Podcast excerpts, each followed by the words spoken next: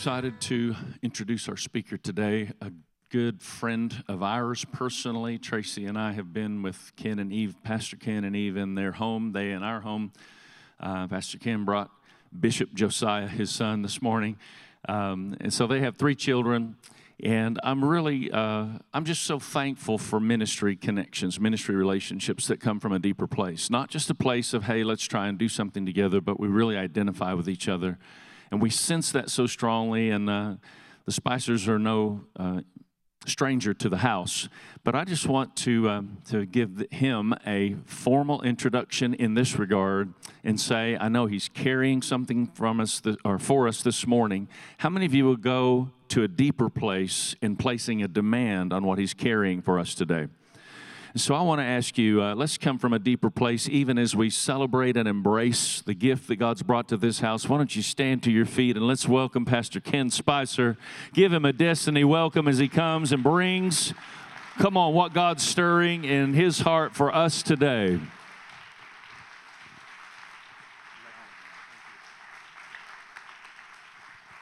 Thank you. You may be seated. So good to be back here at Destiny back with you. We consider you all family.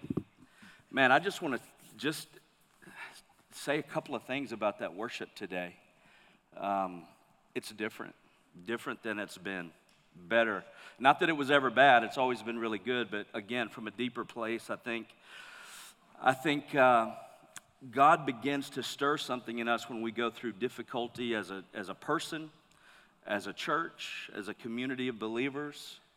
I think a lot of the things we're seeing in the world today is just not just symptomatic of, of a greater thing going on, but it also tells us what's happening in the spirit realm. Um, and man, I just I'm I was just so blessed this morning, and it's so easy to to minister in a place like this.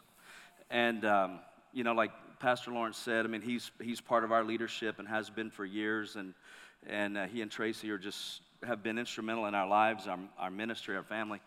And um, I've got a word for them because I know he goes all over the place and, and encourages people. I just felt like God really gave me a download uh, during worship. So if you two, both of you, would come up here, just, just right up here for a sec.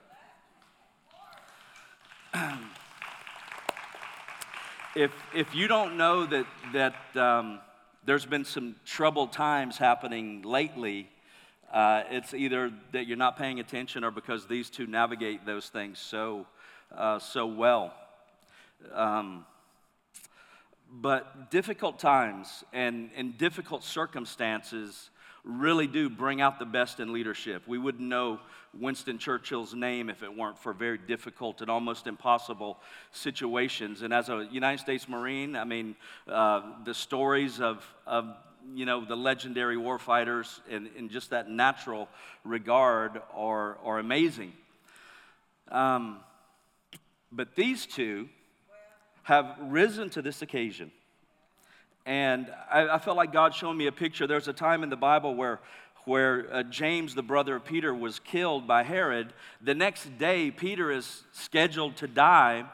And he's sleeping so soundly the night before that the angel has to literally shake him awake because he was so restful and peaceful. I just believe God's saying that what would normally take people out, would, which would normally destroy most people or most ministries, is not going to have that effect on you. That you're going to be so restful that God's going to have to remind you that, hey, listen, you need to, this isn't where you're staying. You, you, know, there's something else for you to do. And, uh, and so, Tracy, I believe you're going to be more instrumental in, in the next season of destiny and, and just the ministry that you guys have together worldwide than maybe you have thought before. And I just felt like the Spirit of God spoke very specifically to me during worship that it has nothing to do with your skill set, which is incredible, but it has everything to do with your anointing. Um, and so the skill set is God given and wonderful, but your anointing is something that you've only scratched the surface of. Um, so I just believe that there's three things that God downloaded to me there, and one of them is in Isaiah 43, and he says, Fear not, um, I've called you by name. When you walk through the waters, or when you pass through the waters, I am with you. And the rivers, they will not overflow you. And when you pass through the fire, it will not burn you nor scorch your, your, your clothing. So here, here's, I think, what, what that is, is sometimes in American Christianity, we're really praying and, and contending with God to make all of our circumstances favorable. But He's the God that's with you in trouble, which means you're going to be in trouble once in a while. And He's with you in there, and, and He's taking you through those places. Um, Isaiah 41:10 says, "Fear not, I am with you. Uh, I will help you. I will strengthen you. I will uphold you with my mighty right hand."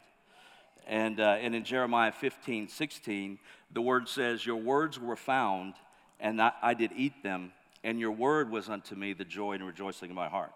So, as this season sort of passes into the next, your leadership in this house and in this community and this country uh, is going to be galvanized even more. So let's extend your hands to them and let's pray a blessing of them. Father, in the name of Jesus. Lord, we're so grateful for Pastor Lawrence and Pastor Tracy, what they mean to this house, what they mean to us individually. And Lord, we thank you that from that deeper place that he spoke about, that you're increasing uh, those giftings and, and that anointing and the sensitivity to your voice.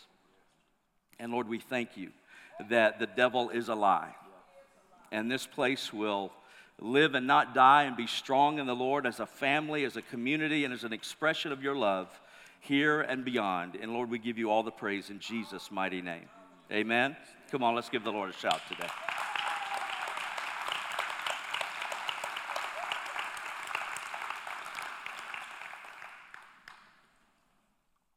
Nobody likes the test, as they say, but everybody likes the testimony. And it costs something to get a testimony. And passing through those difficult things is never fun and it's not easy, but it's very empowering with Christ. And God's got an amazing journey for us together as we journey together as a fellowship of believers. Today, I just want to talk a little bit about understanding the gospel. And, and your yearly theme this year is fully known, fully loved. I mean, that is, a, that is my heartbeat that God knows you and knew exactly who you were before the foundations of the world and loved you anyway, died for you anyway.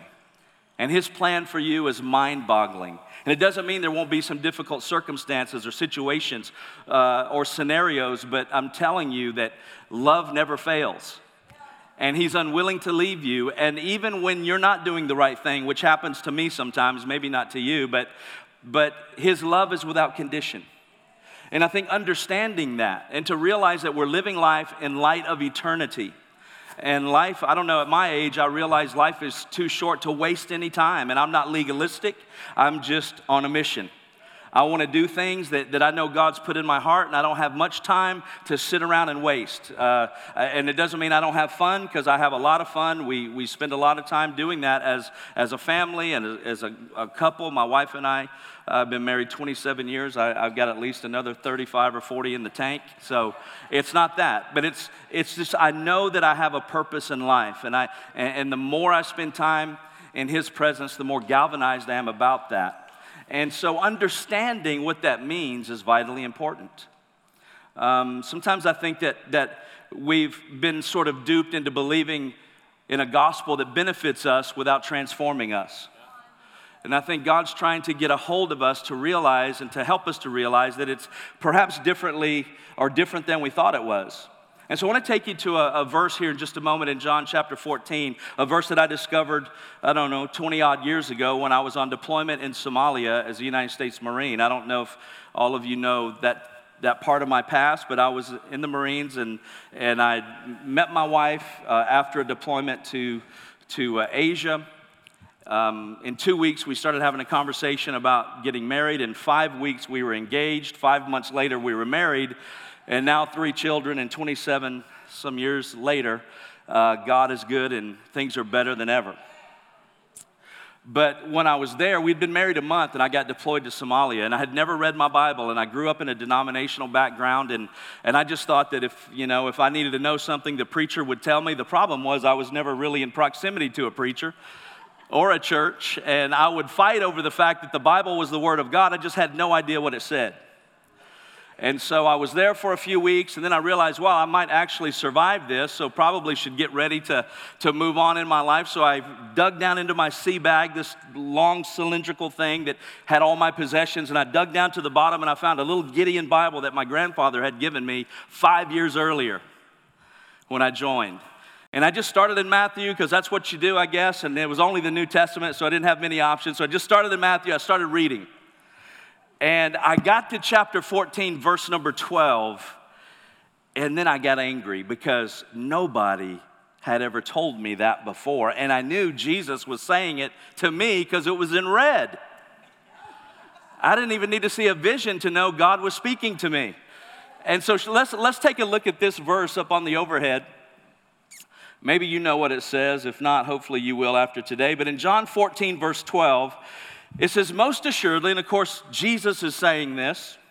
Most assuredly, I say to you, he who believes in me, or she who believes in me, the works that I do, he will do also, and greater works than these he will do, or she will do, because I go to my Father. Man, that verse wrecked my life. I, I, just thought about that, thought about that. And, and of course, you know, God will always sort of speak to you the way you need to hear Him. And so I start complaining about all the people in my past that never told me that I could do what Jesus did because I knew what He did. He, he preached, He taught, He healed people, he, he raised the dead, He opened the eyes of the blind. One time He spit on the ground and made mud balls and stuck them in a man's face. They became eyeballs. One time there was a man who had never spoken and he came for prayer and Jesus spit on his tongue. That's in your Bible. It's amazing what's in there when you start reading it. And the man began to speak. My guess is the first thing he said was, Did you really just spit in my mouth? but I knew all those things, or I had heard those stories, and then Jesus is saying, If I have done it, you'll do it also. And as I'm complaining to God, He said, Well, listen, um, I, I, understand your, your, your passion here, but you've had that Bible that you just read that in, in the bottom of that sea bag for five years. So when are you going to take responsibility for your own life and destiny? And so I continue to read. And I mean, I was more and more excited. And, and then a couple of my young Marines said, Hey, Sergeant, have you ever been baptized in the Holy Spirit? And I said, Well, I'm Baptist, so I've been baptized in the Father, Son, and the Holy Spirit. and of course, you can imagine how that conversation went. And of course, uh, being from the devil and passed away, tongues that is, uh, I had a little struggle. And so, after about a month of reading the book of Acts every single day, because remember, I believed the Bible, I just didn't know what it said. So, when I read the book of Acts, and five times there's people just like you, just like me, that, that see uh, Jesus as Savior, they get biblically, scripturally born again, they believe Christ is their Savior, and then after that, something happens and it's called jesus called it being baptized in the holy spirit so after about a month of that i realized you know it wasn't of the devil it had not passed away in fact it's unique to the church Tongues is the only gift you don't find in the Old Testament. So tongues is unique to the New Testament church. And uh, they prayed for me. And then my letters home radically changed. And I found out that my wife took these letters. And I mean, it was sometimes I still read those letters when I'm feeling discouraged. I'll just go through these old letters that I wrote my wife when I was deployed and read them and think, yes, what am I complaining about?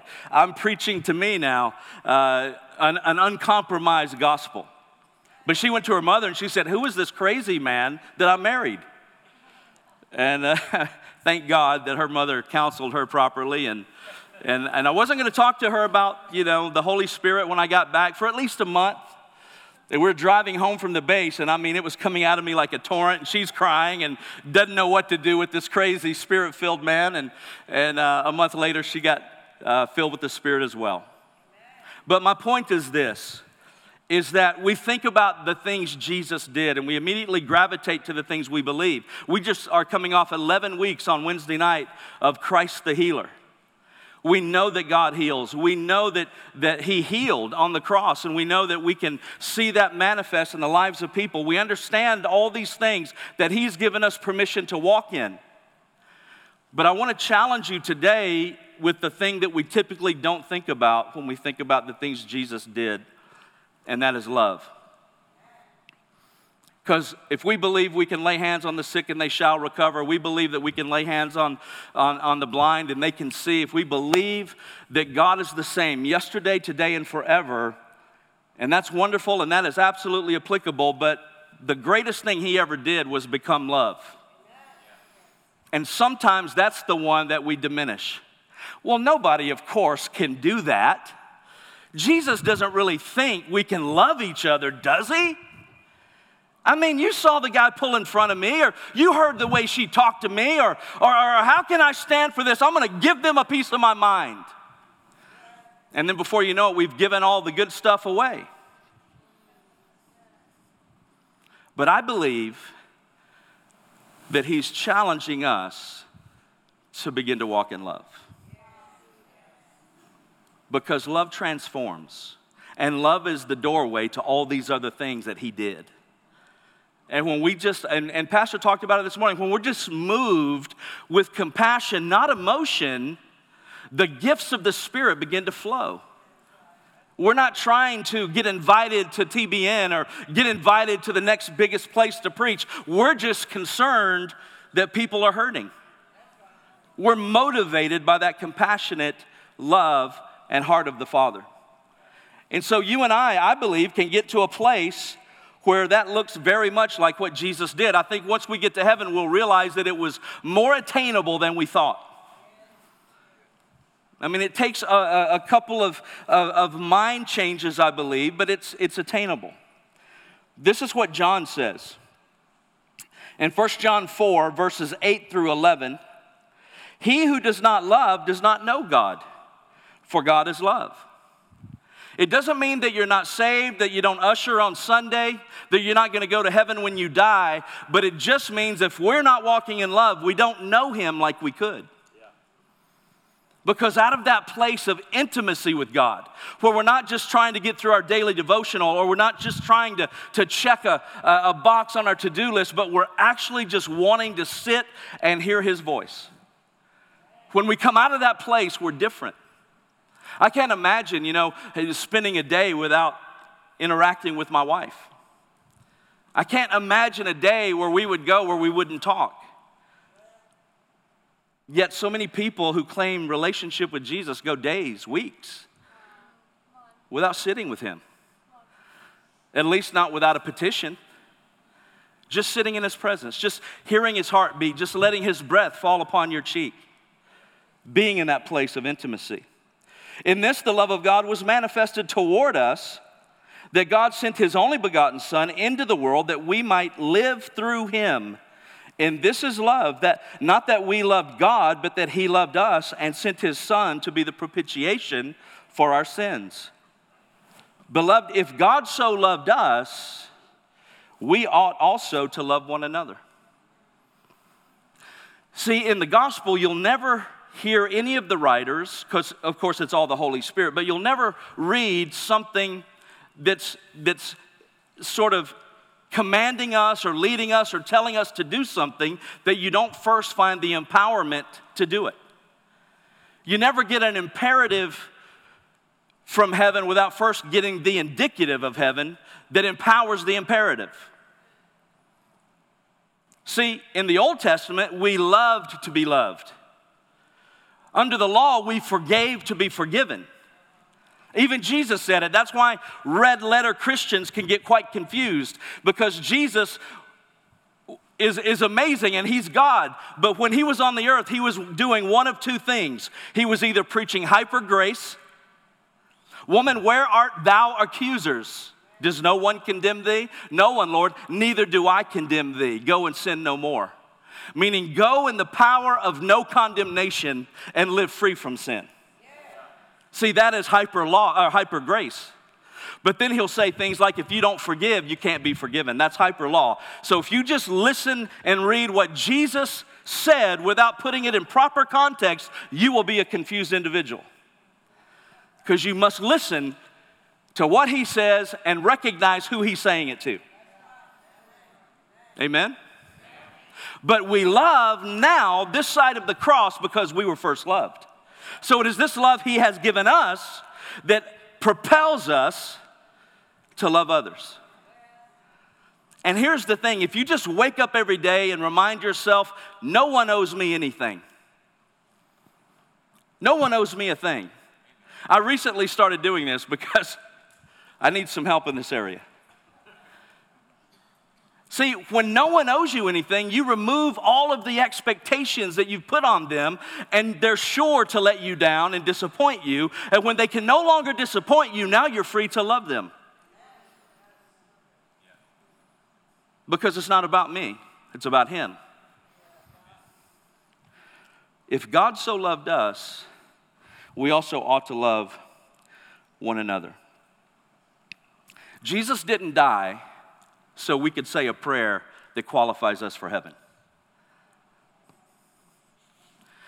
Because when we have that mindset, we say a prayer that qualifies us for heaven, and we remain angry and bitter and victimized and offended because there's no transformation in that. It's not based on intimacy, it's based on a need to know that we're not going to go to hell. And see, that's part of the package, but that's not the point. You know, when the, when the, when the Philippian jailer came to, to Paul and said, What must I do to be saved? Paul didn't say, Well, brother, say this prayer. The first person ever led to the Lord died the next day from AIDS. And I remember looking in this man's eyes, and he looked like he was dead already. And I started talking to him about Jesus, and man, his eyes came alive. There was life there. And I led him to Jesus on his deathbed. He was uh, the son in law of a lady that I worked with. I worked in a concrete plant in East Los Angeles.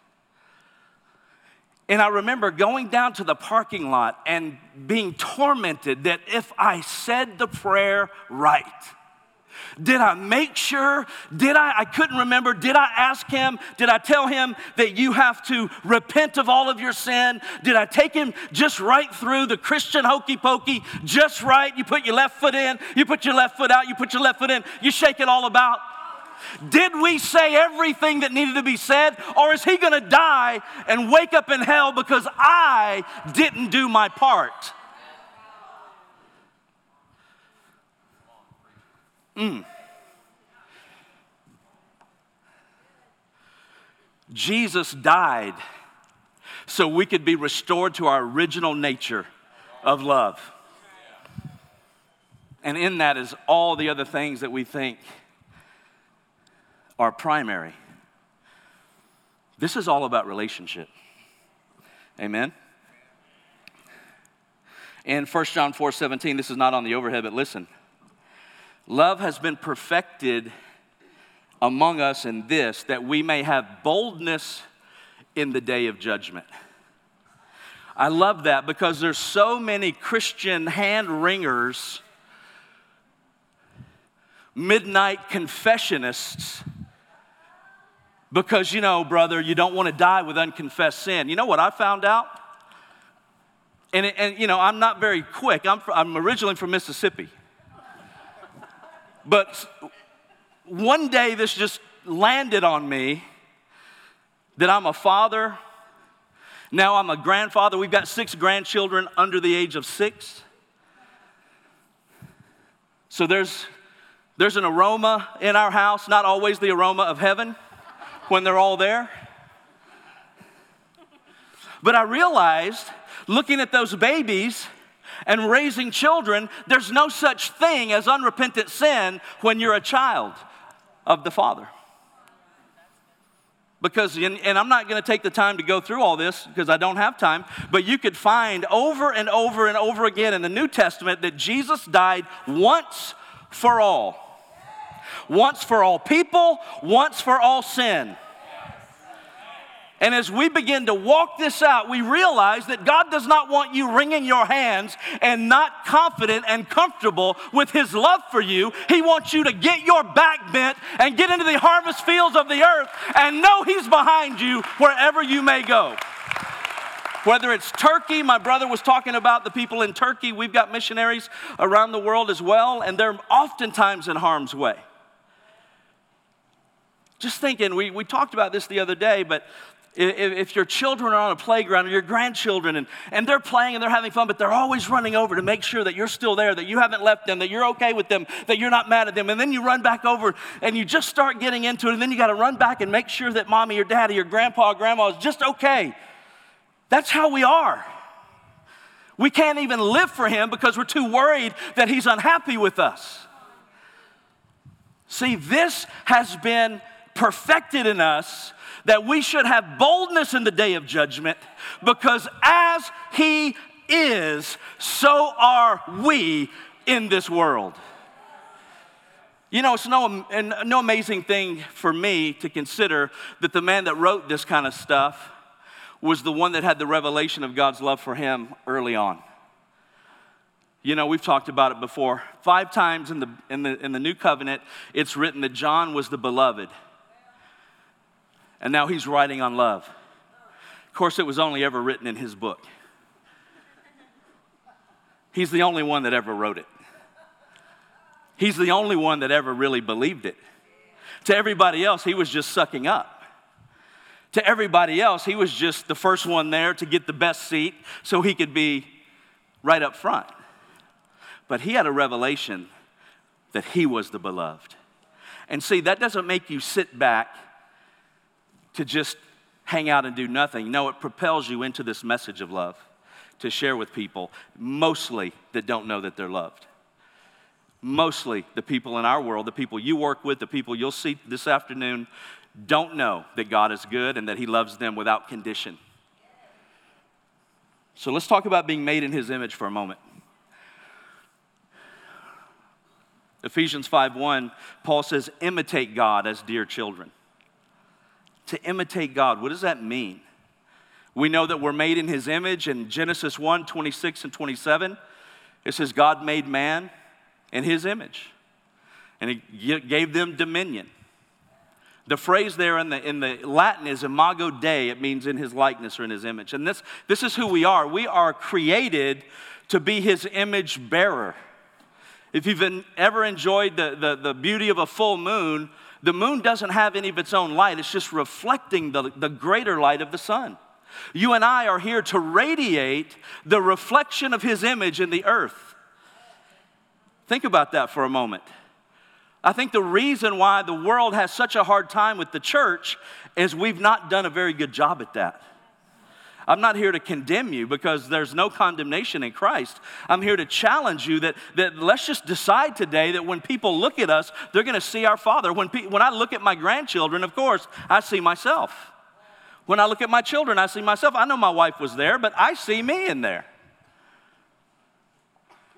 See, we ought to carry the image of our Father consciously, intentionally. Not that he's mad at you if you don't do a great job at this, because we're all on a journey. He loves us completely, but that's the motivation that he loves us completely. In 2 Corinthians 3:18 it says this, "But we all with unveiled face beholding as in a mirror the glory of the Lord and being transformed into the same image." Somebody say the same image. Turn to the neighbor you know the best and say he's talking about you now.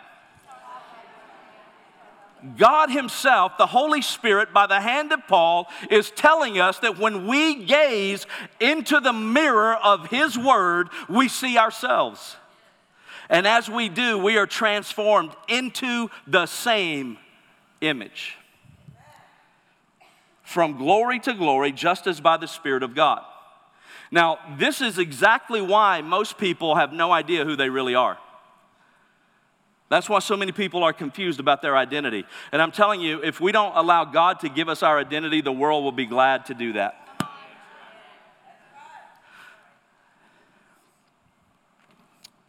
How about the way the church has treated the people that need Jesus the most? Well, we don't like those kind of people around here. Well, we do. Listen, you can love somebody without approving of what they do. And then let me, let, me, let me share this with you too. It's not your job to make sure they change it, it's your job to love them. That's just the Bible. When you walk up to somebody living different than you, and, and this is the thing we have in California, sometimes you're in church with people, listen to this. I know it doesn't happen here, but sometimes you're in church with people that vote different than you do. It's just one of those things we it's our cross to bear, brother, you know what I mean? So we're asking people not only hang out with people that look different than you, dress different than you, live in a different part of town as you, but hang out with people that vote different than you. Because what the world wants to do is divide and conquer. But what God did is came and loved. And let me tell you, Jesus is neither Republican or Democrat. He doesn't come and take sides, He comes and takes over. And when we stop worrying about what everybody's doing and start loving them, and they see the love of God through us, then what happens is they start living a way that the love of God directs them, and it has nothing to do with you and me, and it's none of our business, frankly. We just re- realized something a long time ago that our job is to love everybody, to change nobody, and to never judge anybody. And when you walk up to a person like that who has routinely been beaten down by church folk, and you tell them, you know what? God loves you unconditionally, irrespective of whether you ever change your life or not. He loves you right now the way you are. Let me tell you something. You don't have to tell them that that love is going to change them. It changed you, and you're pretty jacked up. And hopefully, nobody was st- sitting there and putting you on a clock saying, Well, you know, brother, you've been in this church three weeks, you've worn a hole in the carpet, uh, you, you need to get this squared away. No, because see, you can hide your sin. You could put a face on it and you could shout hallelujah, do a Holy Ghost two step, and nobody knows what you're going through. Some people can't hide it and, and they haven't been church, so they don't know how to do that and they don't even, even know they need to. But I dare you this week to find somebody just in a conversation you know what? God loves you completely. I mean, I don't know if, you, if this happens here in Oklahoma, but in California, once in a while, somebody will just walk up to you. You're out with your family, you're walking down on the pier or something, and, uh, and they'll just come and say, I'd like to talk to you about Jesus. Usually, my response is, I'd like you not to. I appreciate that you're out here, but I'm trying to walk with my family, and that's a terrible way to start that conversation. So I give them a little free advice. Just walk up and say, God loves you completely, right where you are today. You don't have to tell them that He's not going to leave them there. He didn't leave us there. But see, people don't know that God. They know angry, vindictive, religious, legalistic church God. And that's the one they don't like. And that's not the one the Bible teaches either. I know, don't shout me down now. See, here's the thing for God so loved the world that he gave his only begotten Son, that whosoever would believe in him would not perish but have everlasting life. God loves people. One more thing if you're going to follow Jesus, you have to live a life of denial. Let me give you the verse, Matthew 16, 24. Then Jesus said to his disciples, If anyone desires to come after me, let him deny himself, take up his cross, and follow me. So, in order to follow Jesus properly, we have to deny ourselves. But, but what does that mean, Pastor Ken? I mean, already I'm no fun. I'm a stick in the mud. I'm doing my best to be boring and, and, and dull. Isn't that what that is? That's what I thought. That's not what that is. It doesn't mean that you can't have fun. It doesn't mean that you have to be boring and dull. What it means is you deny yourself the right to defend itself, for instance, or to come to your own rescue, or to speak your mind. See, self wants to rise up. Self wants to stake a claim, but if you're dead to yourself, what does it matter? If you've already died to self, who's there to take up for oneself? Could you imagine if Jesus processed betrayal like we do? Man, he'd need some counseling, wouldn't he? I mean, that kind of betrayal could make you a victim for life. Don't worry, I'm not going to completely destroy a thousand years of psychology, but I'm going to get close. See, dying to self means you don't have permission to be offended. You don't have permission to be a victim for the rest of your life. I'm not saying that what you went through wasn't painful. People uh, uh, always, the first thing they say is, You don't know where I've been. No. And you know what? I'm glad I don't. Because if you're 26 years a drug addict, how many of those horror stories do I have to hear? You cheat on your wife, I don't need to hear all those gross details. I kind of know what that is. We don't have to talk about the problem. Let's talk about the solution. If we're going to deny self, then we need to stop peeling the onion in therapy. You're not an onion, you don't need to be peeled. Now, I'm, I'm not against identifying certain things in order to put them away, but when we go back around and back around and back around, we had a lady that used to uh, uh, counsel people in our church. And initially, I was just glad somebody was doing it, and this was many, many years ago, and I wasn't completely aware of what was happening. But then I found out that she would give people a stuffed animal when they came in, and it was all women, and they would sit there and rub the stuffed animal and talk about all their woes and wants and pains. And, and then I was just like, I, I didn't know much at the time, but I, was, I knew enough to say, we're not doing that anymore. See, the problem that we have is not being aware of our pain. The problem we have is not being aware of who we are in Christ. The Bible says, Old things have passed away, and behold, all things have become new. I'm not saying that, that, that that's easy. I'm saying that takes effort. The very own, the, actually, the only thing that Paul ever says that to exert effort for is not our salvation, not our righteousness, not our justification, but our rest. I'm telling you, if you're going to renew your mind, it'll take you effort. You can't binge on Netflix and expect to walk up out of there on fire for Jesus with a new mindset. Now, uh, listen, I'm not, again, not being judgy because I, I binge on Netflix once in a while. I just have to schedule it in because I, I know there's other things I need to do. I got issues.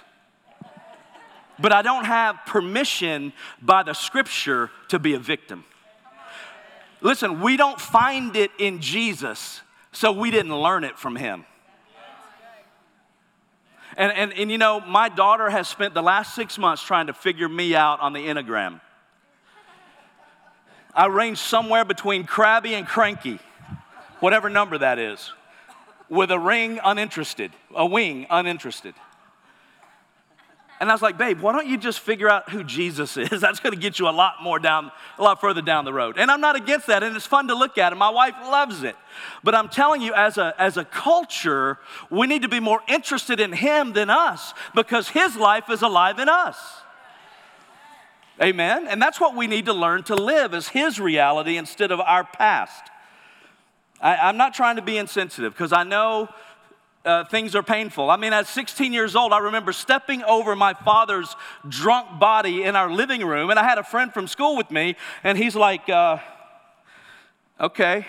And he jumps over my dad and goes, he looks like he's dead. And I remember saying, I hope he is. So I can match horror stories, but that doesn't get anybody anywhere. What gets us somewhere is to know who we are in Christ and completely loved, fully known, fully loved. That's what we need to know because that's what gets us into a place of health. And then it goes on to say in this passage here um, we have to deny ourselves, take up our cross, and follow Him. I want to talk about that just for a second because I want to show you what it doesn't mean. What it doesn't mean is, well, this is terrible, but boy, this is my cross, so praise the Lord. I'm not going to complain. Sometimes it may feel that way, but that's not the point. Not complaining is a good thing, but that's not the point. Here's taking up your cross, and, and Luke 9 says daily. Matthew leaves out that word daily, but I think it applies. Taking up your cross daily and following him means every morning you wake up, you remind yourself, His cross was my cross. Where he died, I died. When he was resurrected, I was resurrected. His life lives in me. Paul said it this way in Galatians 2:20. I was crucified with Christ. So he didn't just die for you, he died as you. And the life that I live, I live by faith in the Son of God who loved me and died for me. Friend, listen to me. Your cross daily is remembering that He did it for you.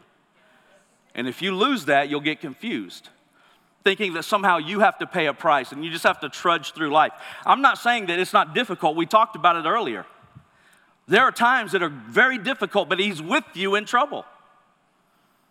But the life that you live is His life in you. And that's what the Bible says. Powerful stuff. I'm not going to read John 4 for the folks on the computer because I'm just out of time. But I'll do something else. The woman at the well. I want to show you three things about the gospel that we see in that story, and I'll just talk through it. The Bible says in verse 4 of that chapter Jesus needed to go to Samaria. Jews and Samaritans didn't mix, they didn't commingle, they didn't hang out. Jesus shows up at the well that day because he needed to be there for her. See, in that regard, the gospel is revolutionary. See, in our culture, if you want change, you got to get up early, work hard, go to the gym, put some powder in your juice every morning, be faithful, don't miss a day. If you have time, fit in some Bible there too, uh, and have the initiative, pull yourself up by your bootstraps and all that. And that there's nothing wrong with any of that, as long as you don't forget that the gospel doesn't work that way. Because she didn't qualify. She didn't have any bootstraps to pull up, but he needed to go see her. So, in that regard, the gospel is revolutionary because it is for everybody. Does, the Bible does not say God helps those that help themselves. That's not scripture. Hello, somebody. And I'm all for helping oneself, believe me. I raise kids, I've got grandkids on the way. I'm all for that.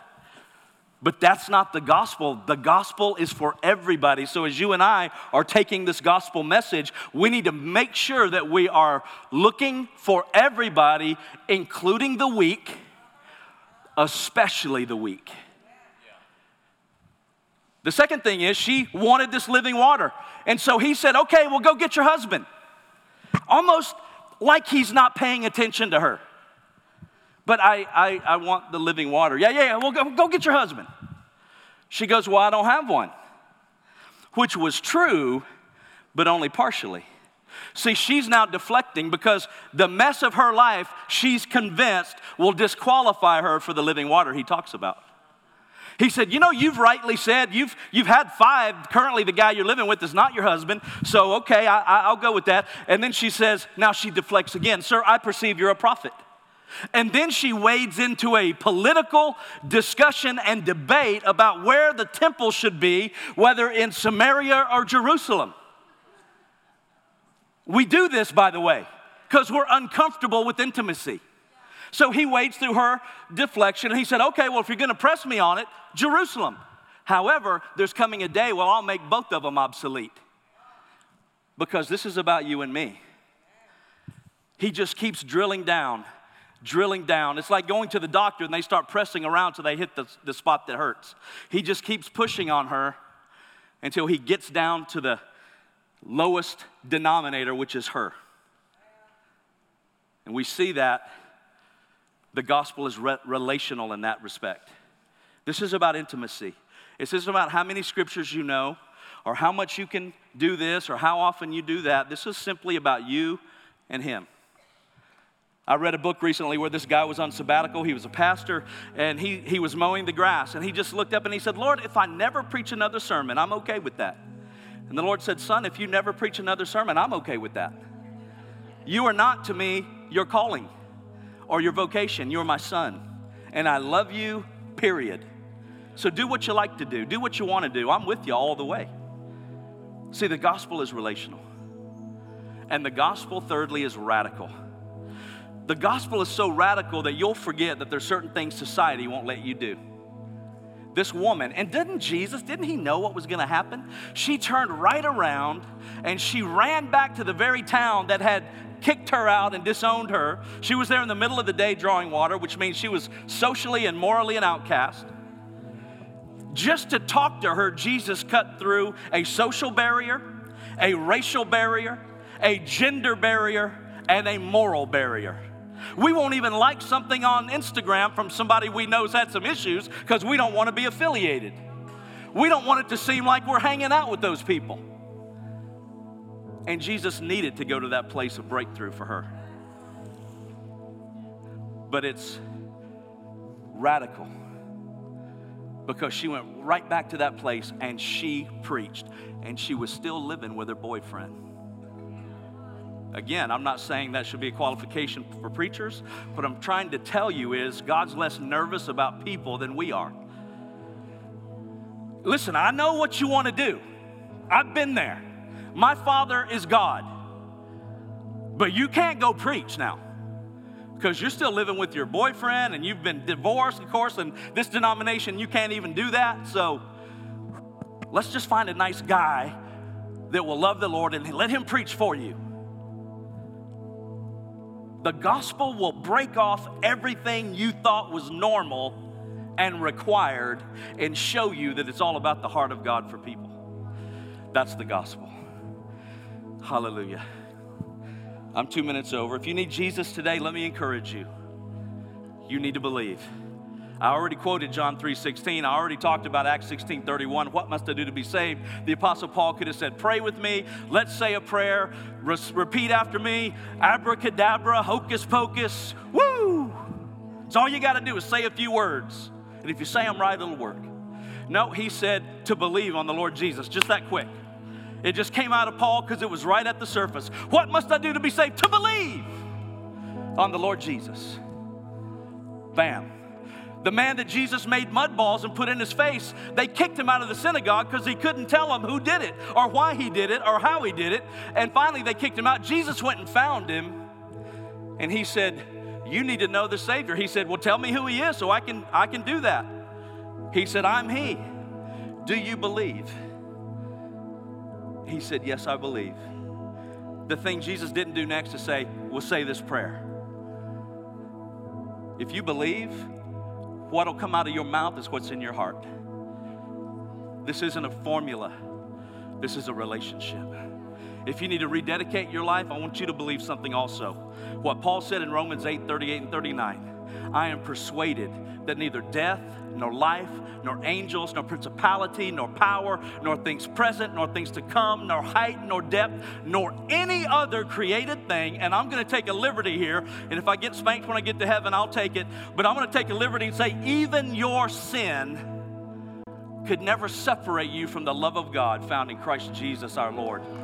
Oh, you feel alone. You feel forsaken because you're being a hardhead and you're doing things your own way. But the truth be told, God has been there with you all the time. He is as close as your next breath. He is as close as the next word you speak. He is in you, you're in Him, because once that happens, it never changes. So all you have to do is believe He's never left you nor forsaken you. That the gifts and callings of God are without repentance. There's just Bible language for non negotiable and irrevocable. So, why live your life in the pig pen if you're born again child of God? Jesus said, My God, my God, why have you forsaken me? And we tried to build the theology around that crazy statement. Pastor, would you come on up? Or am I just going to turn it over to the worship team? But you know, in Jesus' day, there were no numbers on the Psalms. And so he was really pointing the Jews there to the Psalm 22. My God, my God, why have you forsaken me? Is verse 1 of Psalm 22. In order to, to call out a psalm, you would say or sing the first verse. If you read Psalm 22, it ends with it is finished. But all through there, basically what Paul or what David writes hundreds of years earlier is I look forsaken. My enemies think I'm forsaken. They're celebrating my forsakenness, but God can never forsake his own. Friend, if you need to rededicate, I know the team here would gladly have you shoulder up. There's a lot of work to be done in the kingdom. So if you need to be born again, you need to believe. If you want to rededicate your life, you need to believe that God loves you completely. Father, we thank you today for your word. We honor you in this place, this great house. Let the sound of heaven go forth, Father, until the coming of Christ. In Jesus' mighty name, amen. Hallelujah. So good.